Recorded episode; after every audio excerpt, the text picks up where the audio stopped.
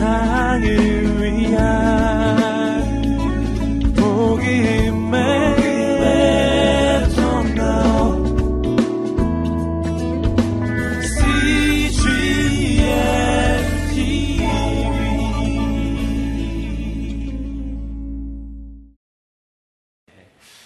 오늘 말씀은 선한 싸움을 싸우라라는 것입니다.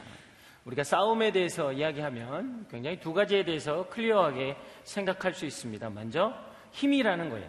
누가 더 강하냐에 따라서 여러분 전쟁의 승패가 아, 나는 것입니다. 우리가 뭐 중동과 미국이 싸울 때 보면 힘의 원리에 의해서 너무나 자주우지 되는 것을 너무나 잘 볼 수 있습니다. 그리고 또 하나는 보면 싸움에 있어서 중요한 것 중에 하나는 전략이라는 거예요. 어떤 계획을 갖고 있느냐에 따라서 여러분 승패가 너무나 달라지기 때문입니다. 우리가 너무나 잘 아는 이순신 장군 그 영화에서도 나오는 한산대첩 이런 걸 보면 여러분 단순히 힘의 원리에서만이 아니라 어떤 전략을 세우고 있느냐에 따라서 그의 전쟁의 승패가 달라질 수 있다라는 것입니다. 우리가 이 세상을 살아가면서 우리는 어떤 싸움을 싸워가고 있습니까? 우리가 싸워가는 싸움에 있어서 본질적으로 우리가 알아야 될 것은 세상하고 동일합니다. 힘의 원리가 작용하는 거예요. 우리의 힘의 원리는 어디에 있습니까? 만유의 주인, 이시고 이 땅을 창조하신 하나님 그 편에 서 있는 모든 인생은 여러분 승리하는 인생이라는 거예요. 여러분 전략은 어떻습니까? 여러분 여호와를 경외함이 지혜의 근본이라고 하신 그 하나님, 지혜의 근본이신 그 하나님이 성령을 통해서 우리 가운데 임재하시고 내재하셔서 우리를 만지실 때 우리는 이 땅 가운데서 승리할 수 있다라는 것입니다. 우리는 하나님이 계시고 그리고 성령의 운행함을 경험하는 사람들입니다. 그러면 정작 우리는 이 땅에서 선한 싸움을 싸워 이기고 있느냐라는 거예요. 오늘 이것은 우리에게 굉장히 중요한 질문입니다. 사랑하는 여러분, 여러분 전쟁에서 싸워 이기셨습니까? 그 선한 싸움을 싸울 때 여러분의 인생에 진정한 승리를 맛보고 계십니까? 만약에 그렇지 못한다면 오늘 사도 바울의 당부를 통해서 사도 바울의 권면을 통해서 우리가 다시 한번 이 땅에서 우리는 어떻게 싸워야 하는지를 우리가 깨달아야 하는 것입니다. 먼저 1절과 2절을 다 함께 한번 읽겠습니다. 시작.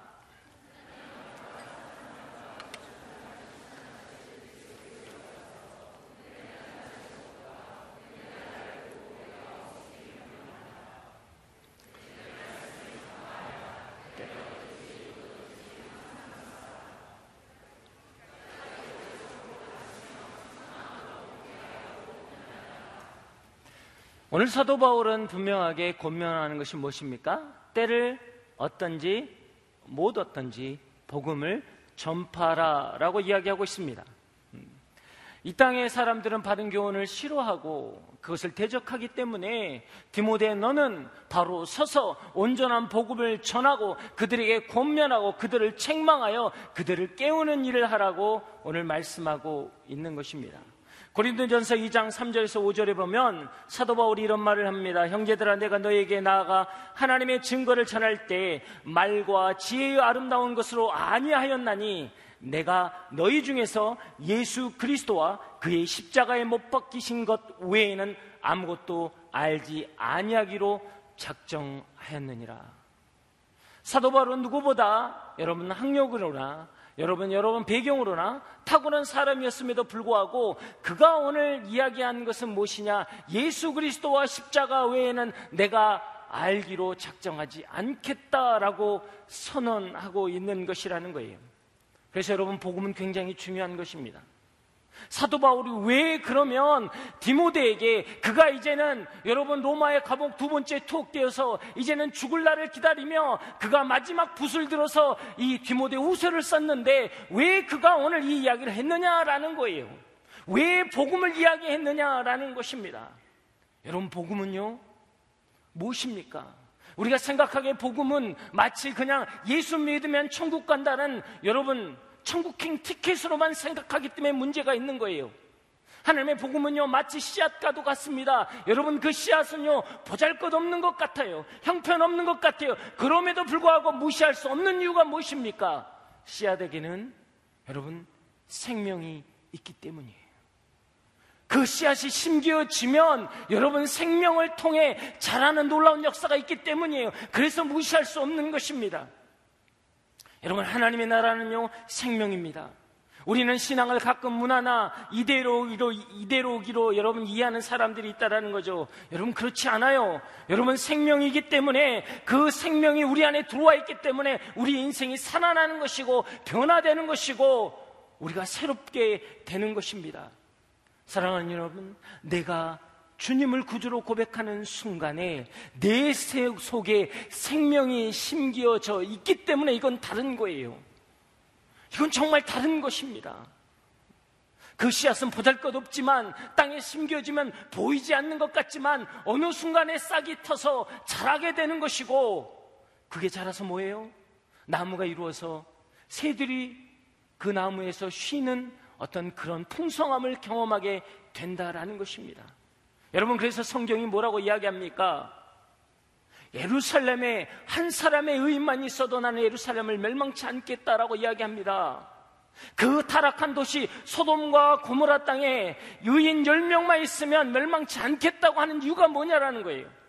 수만 명이 타락했는데 의인 한 명이 어떻게 바꿀 수 있겠습니까? 여러분 바꿀 수 없는 거예요. 변화될 수 없는 거예요. 이건요 힘의 원리에서도 맞지 않는 것입니다. 그러나 그 의인이라는 건 뭐예요? 복음을 경험한 그리스도인이기 때문에 거기에는 소망함이 있다라는 것입니다. 그가 보잘것없는 하나의 씨앗이라고 씨앗에 불과하지만 그가 자라나서 숲을 이루면 영향력이 생기는 거예요. 생명력이 있기 때문에 변화가 일어난다는 거예요.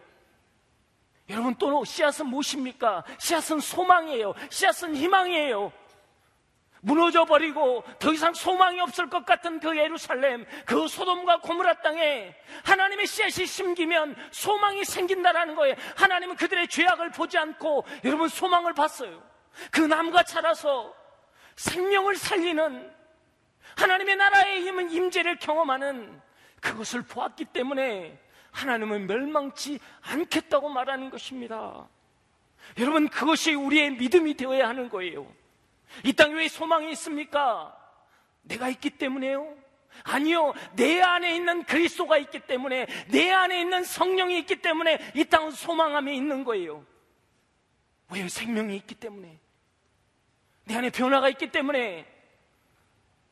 사랑하는 여러분 착각하지 마십시오. 여러분이 가지고 있는 그 복음은 단순히 천국행 티켓이 아니에요. 예수 믿어서 천국 간다라는 그냥 미래 보장형 생명보험 같은 게 아니라고요. 근데 우리는 그렇게 착각하고 있습니다. 나 혼자 천국 가니까 됐더라고요. 그렇지 않아요. 그 안에 복음이 심겨졌으면 나는 자라야 합니다. 생명이기 때문에 움직여야 돼요. 변화돼야 돼요. 과거 것에 묶여있던 내 인생의 그림자들이 사라지는 것입니다. 내 과거로 봤던 소망, 절망과 낙담과 두려움과 염려와 근심이 여러분 소망으로 바뀌는 것입니다. 여러분 그 하나님의 능력이 여러분 가운데 있길 주 이름 축복합니다. 여러분 우리는요 너무나 잘 아는 말씀 에스겔은요 에스겔 환상을 통해서 에스겔 골짜기에 대해서만 이야기하죠. 여러분 그러나 에스겔에서는 다른 이야기도 합니다. 어떤 이야기를 합니까? 하나님께서 에스겔을 성전에 데려가세요. 성전에 내려갔던 어떤 일이 생깁니까? 성전 문지망에서 물이 흐르기 시작합니다. 그 물이 동편을 지나서 재단 남쪽으로 흘러서 어떻게 됩니까? 발목을 채우고 무릎을 채우고 허리를 채워서 쉴 여러분 헤엄칠 수 없는 강과 바다를 이뤘다고 이야기합니다. 그리고 거기에 중요한 게 뭔지 아세요? 거기에 물고기들 생명이 자라났더라라는 거예요. 생명이 자라났더라. 재단에서 흘러넘치는 그 강물이 그 샘물이 생명을 살리는 샘물이 되었다라는 거예요.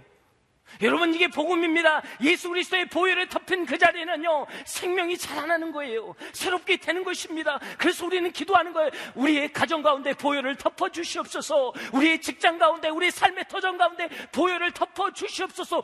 왜 생명이 자라기 때문에 여러분 그게 여러분 복음의 본질이에요.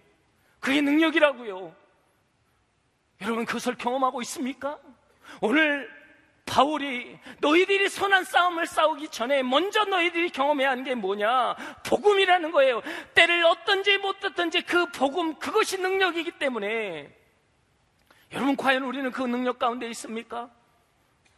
여러분 사마리아 여인이요. 예수님이 우물가에 있을 때 예수님을 만납니다. 너에게 남편이 있느냐라고 물었을 때 나는 남편이 없습니다 라고 이야기합니다. 예수님이 그렇게 이야기하죠 네 말이 옳다. 너는 남편이 다섯이 있었으나 그것도 이제는 없고 지금 사는 남자도 남편이 아니다. 주님이 과거를 들춘 이유는 무엇일까요? 왜 거짓말 하느냐고요? 그렇지 않아요. 주님이 말씀하시는 건 뭐예요? I know you. 내가 너를 안다. 너의 아픔과 고통을 안다 너의 쓴뿌리와 너의 거절감을 내가 알고 있다. 근데 너의 그 거절감과 쓴뿌리와 좌절과 낙담 때문에 너를 영원히 목마른 인생으로 살아가고 있지 않느냐. 그래서 어떻게 했어요? 자기의 과거 때문에, 자기가 가지고 있는 현실 때문에 사람들을 기피하기 시작합니다. 사람들이 오지 않는 그 한때 앞에던 정오에 나가서 물을 기를 수밖에 없는 여인이 되었어요. 사람들의 눈초리 때문에 저주와 사람들의 비아냥거림 때문에 그 애는 제대로 살 수 있는 인생이 아니었다고요. 그런데 문제는 보십시오. 영원히 목마르지 않을 예수님을 만났을 때 그가 예수님과 관계가 여러분 세워졌을 때 어떤 일이 일어났냐라는 거예요. 그가 생명이 그 안에 들어왔을 때 복음의 강물이 그를 덮쳤을 때 그 강물은 흘러서 뭐예요? 마을로 흘러 넘쳤다라는 거예요. 이 여자가 항아리를 벗어 던지고 여러분 마을로 뛰쳐갑니다. 자기에게 비난과 초소를 부렸던 그 눈초리, 그 시선 가운데는 그들에게 뛰어가는 거예요. 그리고 예수님을 증거합니다. 와서 보라. 그가 나를 알고 있다. 그 주님을 와서 보라라고 여러분 그 복음이 흘러서 넘쳐서 그 마을을 덮쳤다라는 것입니다. 여러분 어땠습니까? 그 여인은요, 세상의 시선에 영향받는 자였어요. 과거와 현재의 삶에 영향받는 자였어요. 그러나 복음이 그가 그의, 그에게 덮쳐왔을 때 그는 뭐예요? 영향을 주는 자로 바뀌었다라는 거예요. 그 영향이 그 여인으로부터 흘러 넘치기 시작했다라는 것입니다. 여러분 자기에게 비난과 초소를 했던 자기가 여러분 분노의 대상이었던 그들의 인대는 전노의 대상으로 바뀌었다라는 것입니다. 이게 복음의 능력이에요. 상황과 환경을 바꾼 것이 아니라 내 안에 있는 복음의 생명력이 그들을 변화시키고 온전케 하고 흘러 넘치게 한다라는 거예요. 여러분 어떻습니까? 여러분 안에 있는 그 복음이 지금 흘러가고 있습니까? 여러분 복음의 강이 지금 흘러가고 있느냐고요. 여러분이 왜 어떻게 이 자리에 와 있을 수 있는가요? 여러분 우리가 이 자리에 와 있는 이유는 단 한 가지입니다. 과거에 우리의 믿음의 선배들의 눈물과 순교의 피가 흘러 넘쳐서 우리 가운데 왔기 때문에 오늘 이 땅에 교회의 부흥이 생긴 거예요. 일어난 거예요. 그런데 어떻습니까? 요즘은요, 복음이 나에게서 멈춰버렸어요. 복음의 강물이 흘러왔다가 나에게 멈췄다고요. 나에게 멈춰주면요, 내 밑에는요, 가뭄이 들 수밖에 없습니다. 목마름이 들 수밖에 없어요. 소망을 잃어버리게 되는 것입니다. 사랑하는 여러분, 여러분의 복음의 강물은 흘러가고 있습니까? 여러분의 주위에 여러분 풍요로움이 생기고 삶의 소망이 생기고 기쁨이 생기고 감사가 넘치는 그런 역사들을 경험하고 있습니까? 그렇다면 여러분은 복음의 생명력을 가진 것입니다. 복음의 소망, 복음의 기대를 가질 수 있는 거예요. 만약에 그렇지 못하다면 우리는 다시 한번 우리를 점검해 보아야 합니다. 내 안에 있는 복음이 지금 흘러 넘치고 있느냐? 비록 내 위치가 비록 내가 가지고 있는 것이 그 가나안의 여인처럼 보잘 것 없는 것이고 여러분 부정한 것이고 여러분 우리 삶 가운데 저주받은 인생이라고 할지라도 복음은 그 인생을 새롭게 하는 것입니다. 그 마을에 뛰쳐가는 거예요. 그들 가운데 가는 것입니다. 내가 감당할 수 없었던 그 영혼 가운데 내가 가는 거예요. 왜 내 안에서 강물이 흘러 넘치기 때문에. 우리는 뭐예요? 성령이 거할 성전이라고 이야기하고 있습니다. 오늘 성령이 여러분 가운데 있음을 믿으십니까? 여러분 그러면 성전이에요. 성전 문지방에서 물이 흘러야 합니다. 그 물이 헤엄칠 수 없는 강을 이루고 바다를 이루셔야 해요. 거기에 생명을 살리는 역사들이 일어나야 한다는 것입니다. 이게 복음의 능력이에요. 이것을 붙잡을 때에만 여러분 우리가 선한 싸움을 싸울 수 있는 것입니다. 그래서 성경은 이야기합니다. 너희가 전신갑주를 입으라고 이야기합니다. 전신갑주는 무엇입니까? 세상의 부귀와 영화와 권, 세와 파워를 이야기하지 않습니다. 여러분 뭐에 구원의 투구와 성령의 말씀의 검과 믿음의 방패와 의의 흥배와 진리의 띠와 복음의 신발을 신고 나아가라고 말씀하고 있는 거예요. 그 어느 곳에도 힘의 원리는 없습니다. 모든 것이 복음이고 예수 그리스도의 의고 우리의 삶 가운데 진리를 이야기하고 있는 것입니다. 여러분은 전신갑주를 입고 계십니까? 만약에 그 전신갑주를 읽고 있다면 우리 인생은 달라질 것입니다. 만약에 우리가 복음의 씨앗을 우리 안에 품고 있다면 우리 삶은 달라질 거라는 거예요. 여러분 안에 그 삶이 있길 주의 이름으로 축복합니다. 그 삶이 여러분을 살리길 주의 이름으로 축복합니다. 사랑하는 여러분 그렇습니다. 그 여인의 과거가 주님의 과거로 바뀌는 순간에 가나안의 여인은 여러분 복음의 전도자로 바뀌었다라는 것을 꼭 기억하십시오. 예수 그리스도의 보혈의 피가 여러분의 과거를 덮으면 여러분의 고통과 아픔과 좌절과 쓴뿌리를 덮으면 여러분 가운데 새로운 역사가 시작된다라는 거예요. 보라 이전 것은 지났으니 보라 새 것이 되었도다. 예수 그리스도의 보혈을 덮이는 순간에 이전 것은 지난 거예요. 우리는 새롭게 되는 것입니다. 산 소망이 있는 거예요. 그래서 우리는 오늘 이 시간 우리가 살아갈 소망이 생기는 것입니다. 여러분의 인생의 보혈의 덮음을 경험하길 주의 이름으로 축복합니다. 선한 싸움은 복음이 흘러갈 때 승리가 이루어지는 것입니다. 여러분 그 선한 싸움을 살아갈 때 복음의 능력을 경험하길 주의 이름을 축복합니다. 그러기 위해서 우리의 신앙의 자세는 무엇이냐? 바울은 6절에 말씀하고 있습니다. 다 함께 6절을 읽겠습니다. 시작.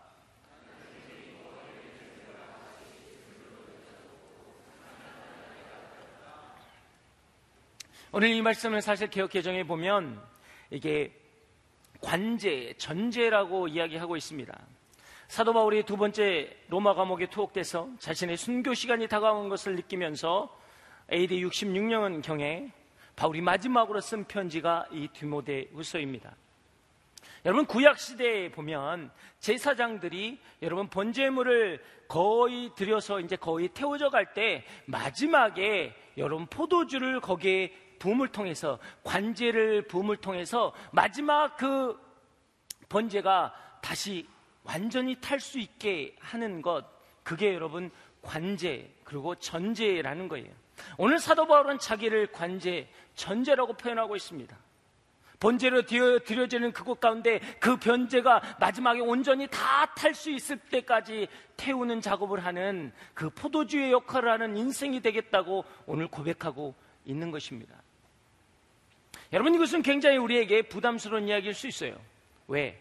이것이 어떤 사람은 헌신을 이야기하기도 하고 어떤 사람은 자기 희생을 이야기하기도 하기 때문입니다. 저는 그러나 그렇게 보지 않습니다. 제가 이번에 어, 모잠비크 아우리치를 갔다 오면서 선교사님이 굉장히 충격적인 이야기들을 해주셔서 제가 거기에 굉장히 도전받았던 게 그거거든요. 헌신이라는 단어 쓰지 마라. 그래서 참 오늘 이 교회 보면 헌신이라는 단어를 굉장히 많이 쓰긴 합니다. 근데 헌신한 단어는 우리에게 적합한 단어가 아니다라고 말씀을 쭉 하실 때 정말 저는 그것에 도전을 받았어요. 사실 그렇습니다.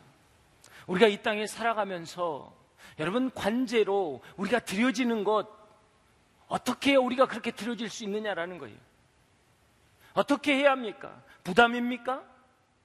내가 그리스도인으로 살아가는 부담, 그래서 선을 행해야 되는 그 부담 때문에 내가 그것을 한다면 그것은 여러분 잘못된 것이라는 거예요.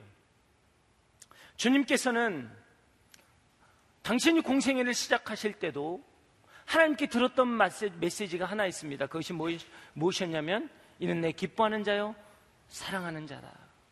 하나님으로부터 사랑받는 자라는 것 여러분 그것 때문에 우리 인생은 여러분 하나님의 나라를 위해 살아가는 거예요.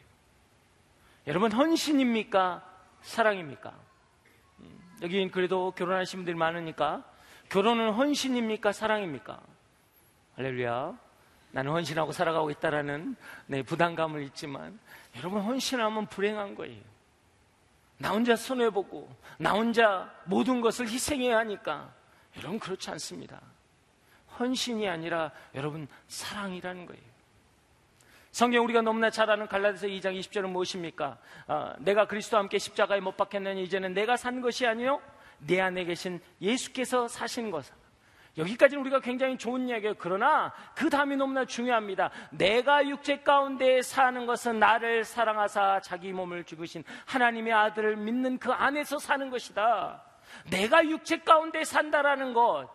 여러분 이게 굉장히 중요한 포인트라는 거예요. 여러분 육체 성경은 이야기합니다. 육체로는 하나님의 영광에 이르지 못한다고 이야기하고 있어요. 여러분 육체는요 죄의 상징입니다.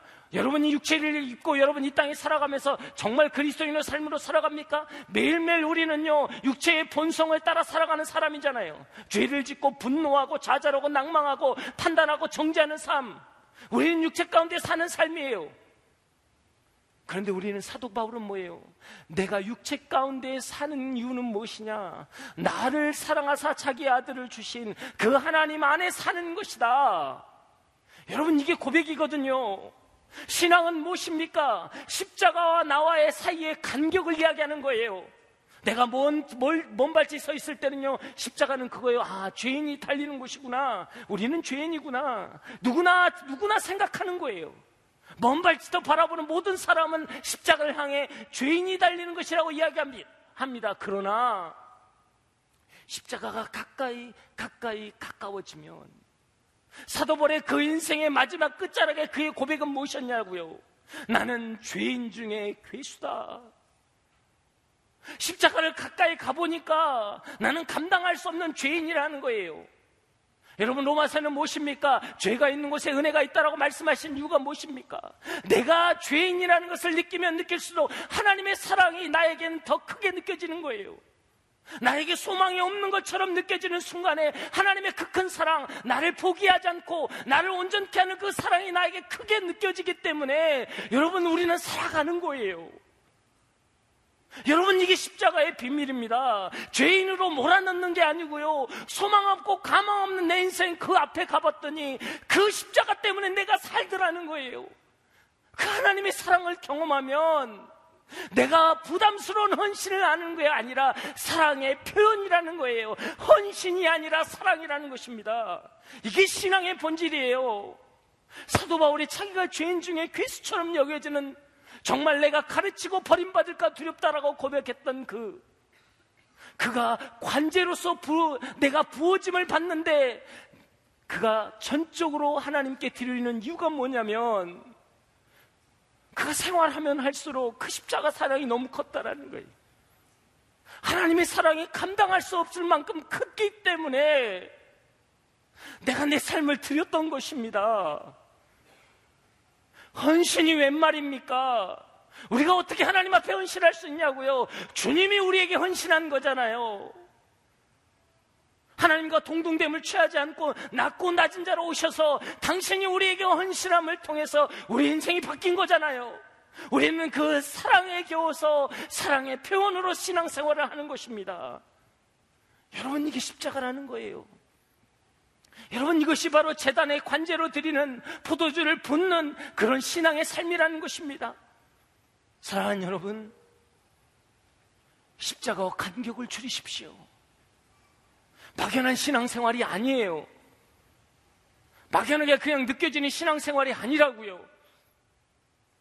여러분이 십자가와 간격이 줄여지면 줄어질수록 감당할 수 없는 그 사랑이 나에게 찾아오는 것입니다. 하나님 어떻게 나 같은 사람 놓지 아니하시고 나 같은 사람 버리지 아니하시고 끝까지 붙잡아 주십니까? 여러분 그 믿음이 있길 주의 이름으로 축복합니다. 그 십자가 앞으로 나아가길 주의 이름으로 축복합니다. 그럴 때 우리는 선한 싸움을 싸워 이길 수 있는 것입니다. 우리의 신앙의 태도가 그럴 때 우리는 온전해지는 것입니다. 그 은혜가 여러분 가운데 길 주의 이름으로 축복합니다. 신앙이 깊어지고 십자가 앞에 나아가면 여러분 구원의 감격이 더 커지는 것입니다.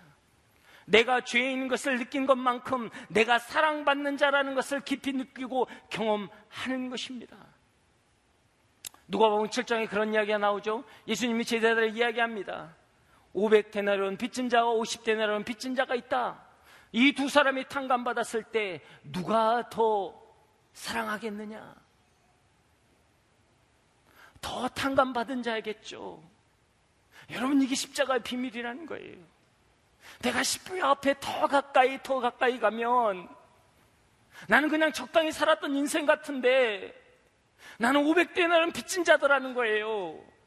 그냥 남들처럼 50대나리온 빚진 사람으로 산 것 같은데 십자가를 가까이 대면하다 보니까 나는 정말 탕감받을 수 없는 죄인의 모습이었다라는 거예요.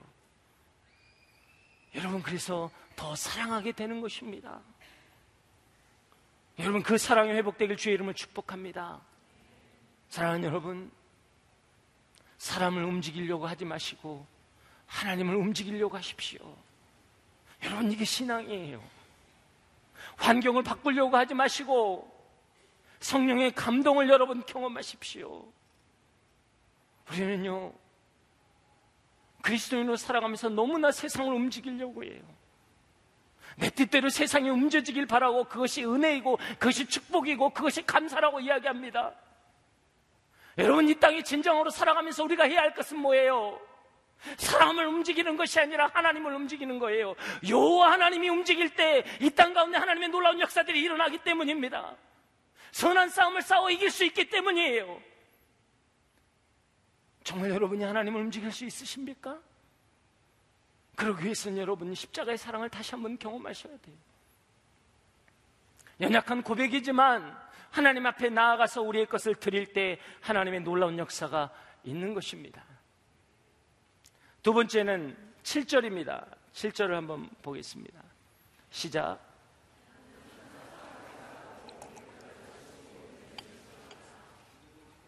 믿음을 지켰다라고 이야기합니다. 여러분, 여러분은 예수님을 믿으면서 한 번쯤 미쳤다라는 소리를 들어보신 적이 있습니까? 여러분, 왜냐하면요, 제정신이라는 것, 맞다라는 것, 멀쩡하다라는 것은요, 때때로 진리가 아니라 요즘 세상, 세속적인 관점에서 오는 가치관이나 사고방식이기 때문입니다. 믿음은 세상을 거슬러 올라간다고 이야기합니다. 향유컵을 깨뜨렸던 여인도 마찬가지예요. 세상적인 원리로는 어리석은 자라고 했어요. 그래서 가론 유다가 나무랬습니다. 이것을 가지고 가난 자를 파 가난 자에게 나누면 좋을 텐데. 여러분 세상적인 세상적인 가치관은 맞는 이야기예요. 그래서 미쳤다라는 거예요. 여러분 소년 다윗이 골리앗 앞에 선 것, 물맷도 다솔 갖고 쓴 건요 미친 짓이에요. 제정신이 아닌 것입니다. 엘리야가 여러분 850명의 여러분 발과 아세라의 선지자들하고 대면하는 것 이건 제정신이 아니에요. 여러분 그러나 여러분 그들의 믿음이 역사를 낳는 것입니다.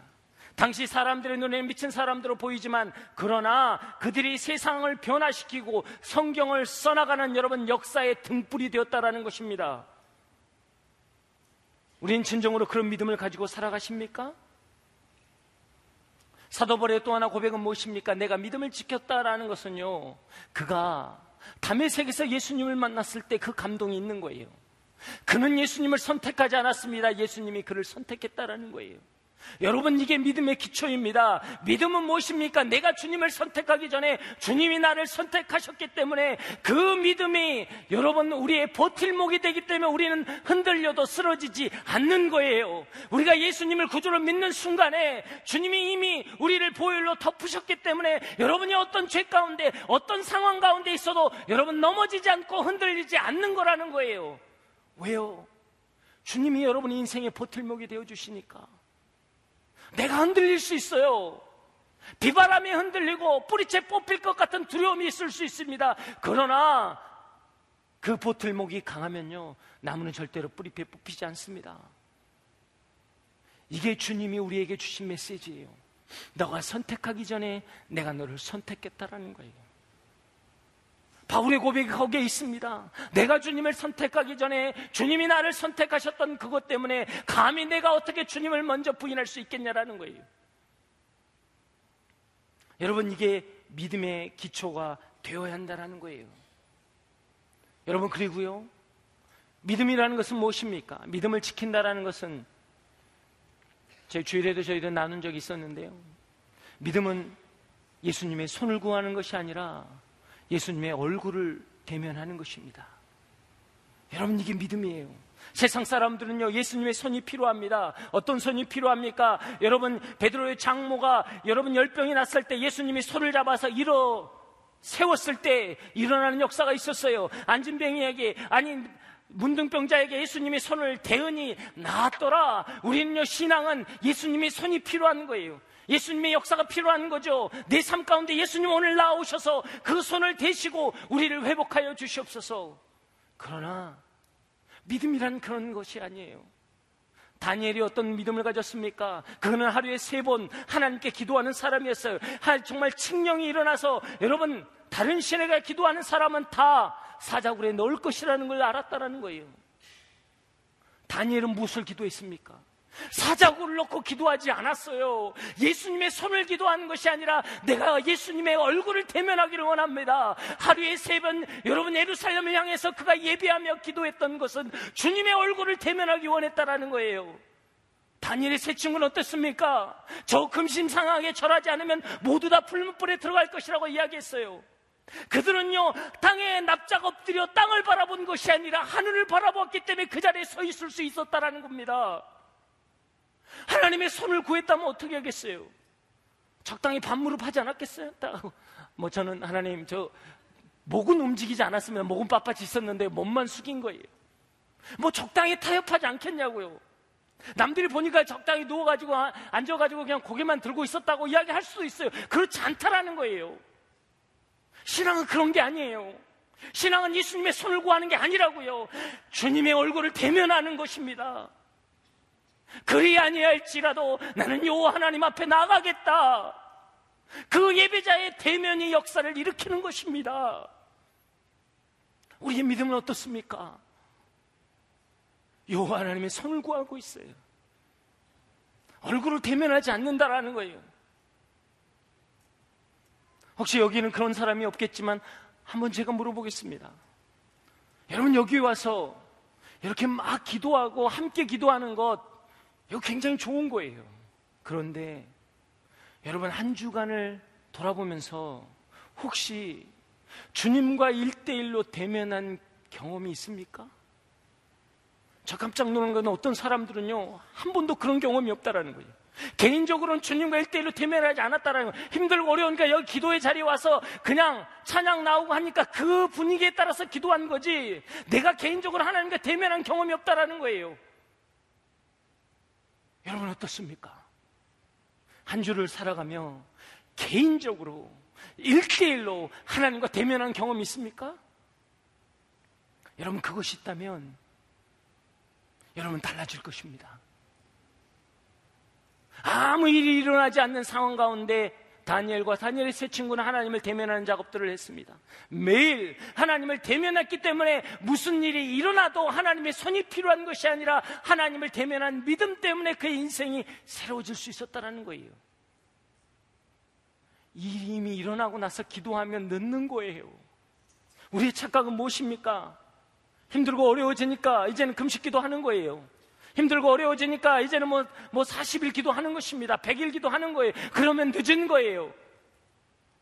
여러분이 하나님을 대면하고 살아가면 사자굴이 풀무불이 올지라도 여러분은 절대로 굽히지 않는 것입니다. 그것이 믿음을 지키는 거예요. 그래서 사도 바울은 믿음의 선한 싸움을 싸웠다. 매일매일 그가 뭐예요? 자기가 자기 죄에 대해서 하나님께 여러분 고백하며 나갔거든요. 나는 이런 사람입니다. 주님과 대면하는 삶이 있었기 때문에 순교자의 삶을 살 수 있었다라는 것입니다. 사랑하는 여러분, 우리는요, 이 땅에 여행자로 온 것이 아니라 순례자로 온 것입니다. 여행자는 어떤 것입니까? 내가 보고자 하는 곳, 내가 먹고자 하는 곳, 내가 원하는 곳에 스테이하는 게 여행자예요. 그러나 순례자는 그러지 않아요. 내가 가야 할 길을 보며 나아가기 때문에 주위 환경이 어렵든지 주위 환경이 좋던지 그곳에 스테이하지 않습니다. 여러분의 믿음은 어디에 지금 스테이하고 있습니까? 어디에 머물고 있느냐라는 거예요. 지금 이 고통, 지금 이 아픔, 이 좌절 가운데 머물고 있습니까? 아니면 이 좋고 이 하나님이 주신 이 축복 가운데 머물고 있습니까? 여러분 그렇다면 여러분은 여행자예요. 순례자가 될 수 없습니다. 믿음은 무엇입니까? 하나님을 대면하는 자가 되는 것입니다. 여러분 그 대면하는 자가 주의 이름 되길 주의 이름을 축복합니다. 그러면서 어떻게 해야 했습니까? 그가 믿음의 선한 싸움을 싸워서 경주를 마쳤다라고 이야기하고 있습니다. 제가 캐나다에 있을 때 이야기입니다. 음, 제가 이제 선교지에서 선교를 할 때 그 네이티브들, 인디언들은요 시간 약속을 굉장히 안 지켜요. 그래서 막 힘들 때가 많아요. Hi JK, I'll be there. 그게 이 I will be there. 그것은 곧 너 오늘 올 거니? 그럼 어, 오케이, I'll be there. 그럼 아 오늘 오는 거잖아요. 오늘 올 거니? 그 얘기 물어봤으니까. 근데 한 달 후에 와요. 너 와라 그랬으니까 왔다고. 뭐 이 시간 개념이 없어요. 뭐 약속도 안 지키고 굉장히 이 태도들이 마음 너무 어렵게 하는 거예요. 예배 때 제가 항상 이야기합니다. 응. 너꼭 time. 어. 너 반드시 정확한 시간에 와야 한다. 시간 보면서, hey, Connie, okay, you are late, on time. 자꾸 이야기를 하는 거예요. 뭐, hey, Danny, 막 계속. 어.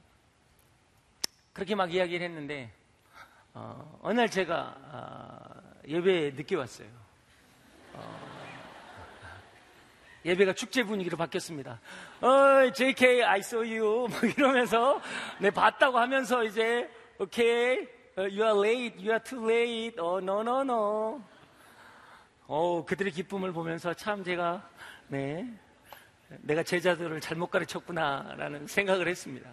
굉장히 힘들었어요. 아, 그러면서도 찬양을 하고 예배를 드리고 다 마쳤습니다. 다 마치고 난 다음에 아, 제가 그런 이야기를 했습니다. 어, 왜 내가 늦었는지 너무나 미안하다고. 근데 제가 늦은 이유는 어, 제 우리 둘째 아들의 장례식이었다고. 어, 그 고백을 할 때 사람들이 갑자기 당황해 하는 거예요. JK Oh, no, no, no. You are not supposed to be here. 너 여기 있으면 안 돼. You better go back home. 너 집에 가야지. 그런 이야기를 많이 할 때, 제가 그들에게 이야기했습니다. The worship never stops. 예배는 멈춰지면 안 된다고. 사랑하는 여러분, 믿음의 선한 경주라는 것이 무엇입니까? 때론 힘들 수 있어요. 때론 낭망함이 있을 수 있어요. 다 포기하고 싶을 때 있어요. 나만 이런 고통 당하는 것 같아서, 나만 이런 저주스러운 환경 가운데 있는 것 같아서 아무도 나를 알아주지 않고, 내가 이렇게 해서 뭐하냐는 거죠. 더 이상 변하지도 않는데 이렇게 헌신하고 이렇게 시간을 들이고 내가 이렇게 기도한 기도하지만 아무런 변화가 없는 이 상황 가운데 내가 어떻게 더 견뎌야 하냐고. 여러분 그럴 수 있어요. 그러나 믿음의 선한 경주를 달리는 것은 예배를 멈추지 않는 것입니다.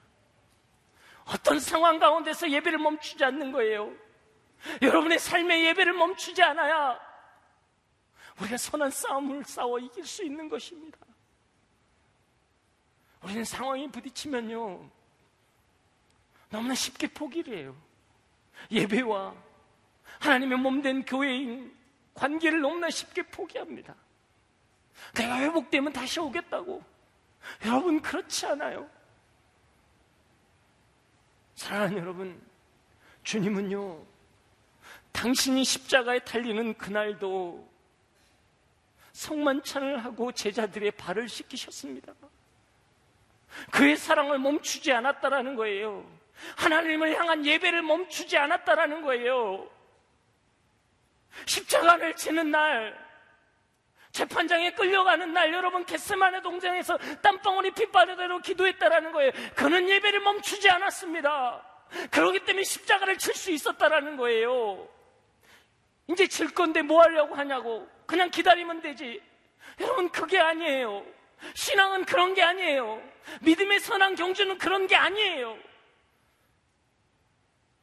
여러분, 그 상황 가운데에서도 예배를 멈추지 마십시오. 예배를 멈추지 마십시오. 여러분은 달라야 합니다. 여러분 인생은 달라야 하는 거예요. 왜요? 주님의 의의 면류관이 있기 때문에. 여러분 이것은 황금의 면류관이 아닙니다. 세상이 이야기하는 영화가 아니에요.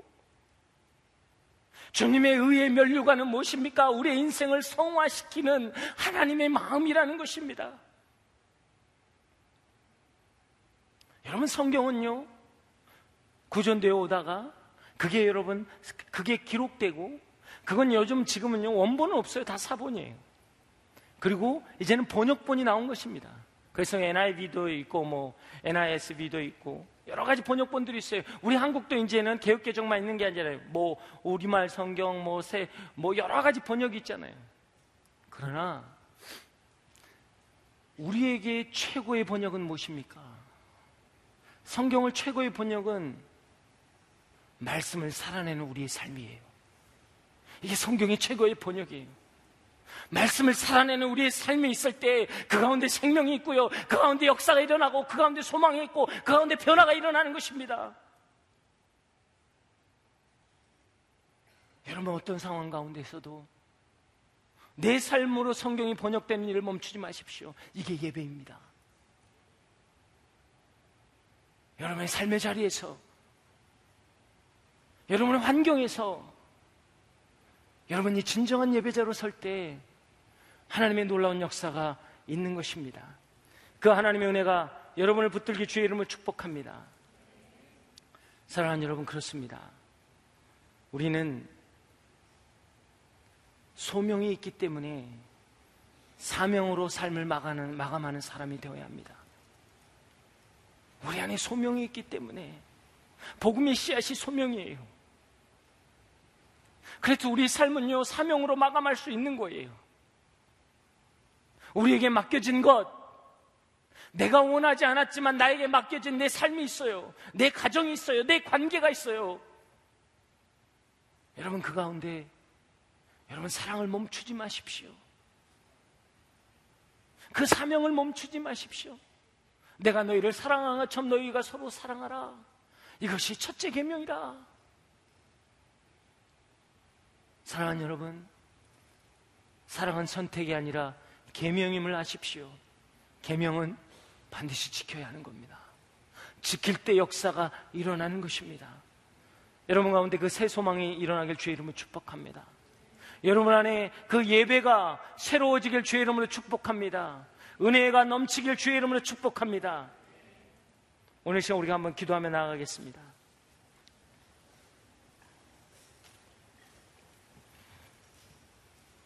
여러분 하나님 앞에 나아갈 때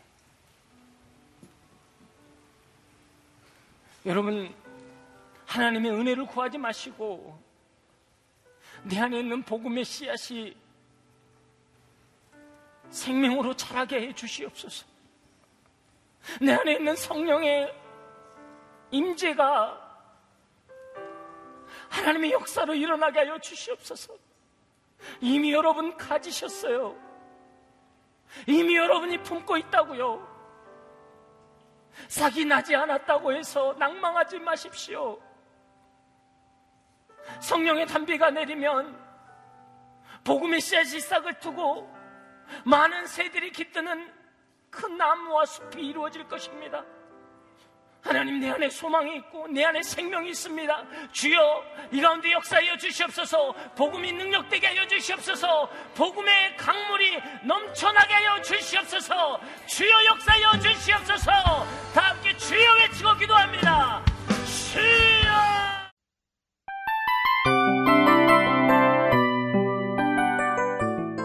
이 프로그램은 청취자 여러분의 소중한 후원으로 제작됩니다.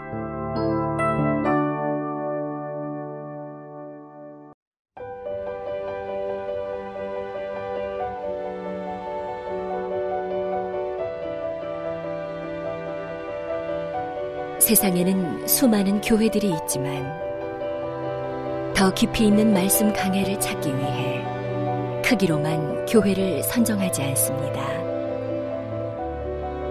보다 좋은 영적 콘텐츠를 더 많이 나누기 위해 방송비를 받지 않습니다. 1년 365일 복음만 전하고 싶어서 우리는 광고를 하지 않습니다. 온누리의 복음을 땅끝까지 CGN TV와 함께 땅끝 성교사가 되주세요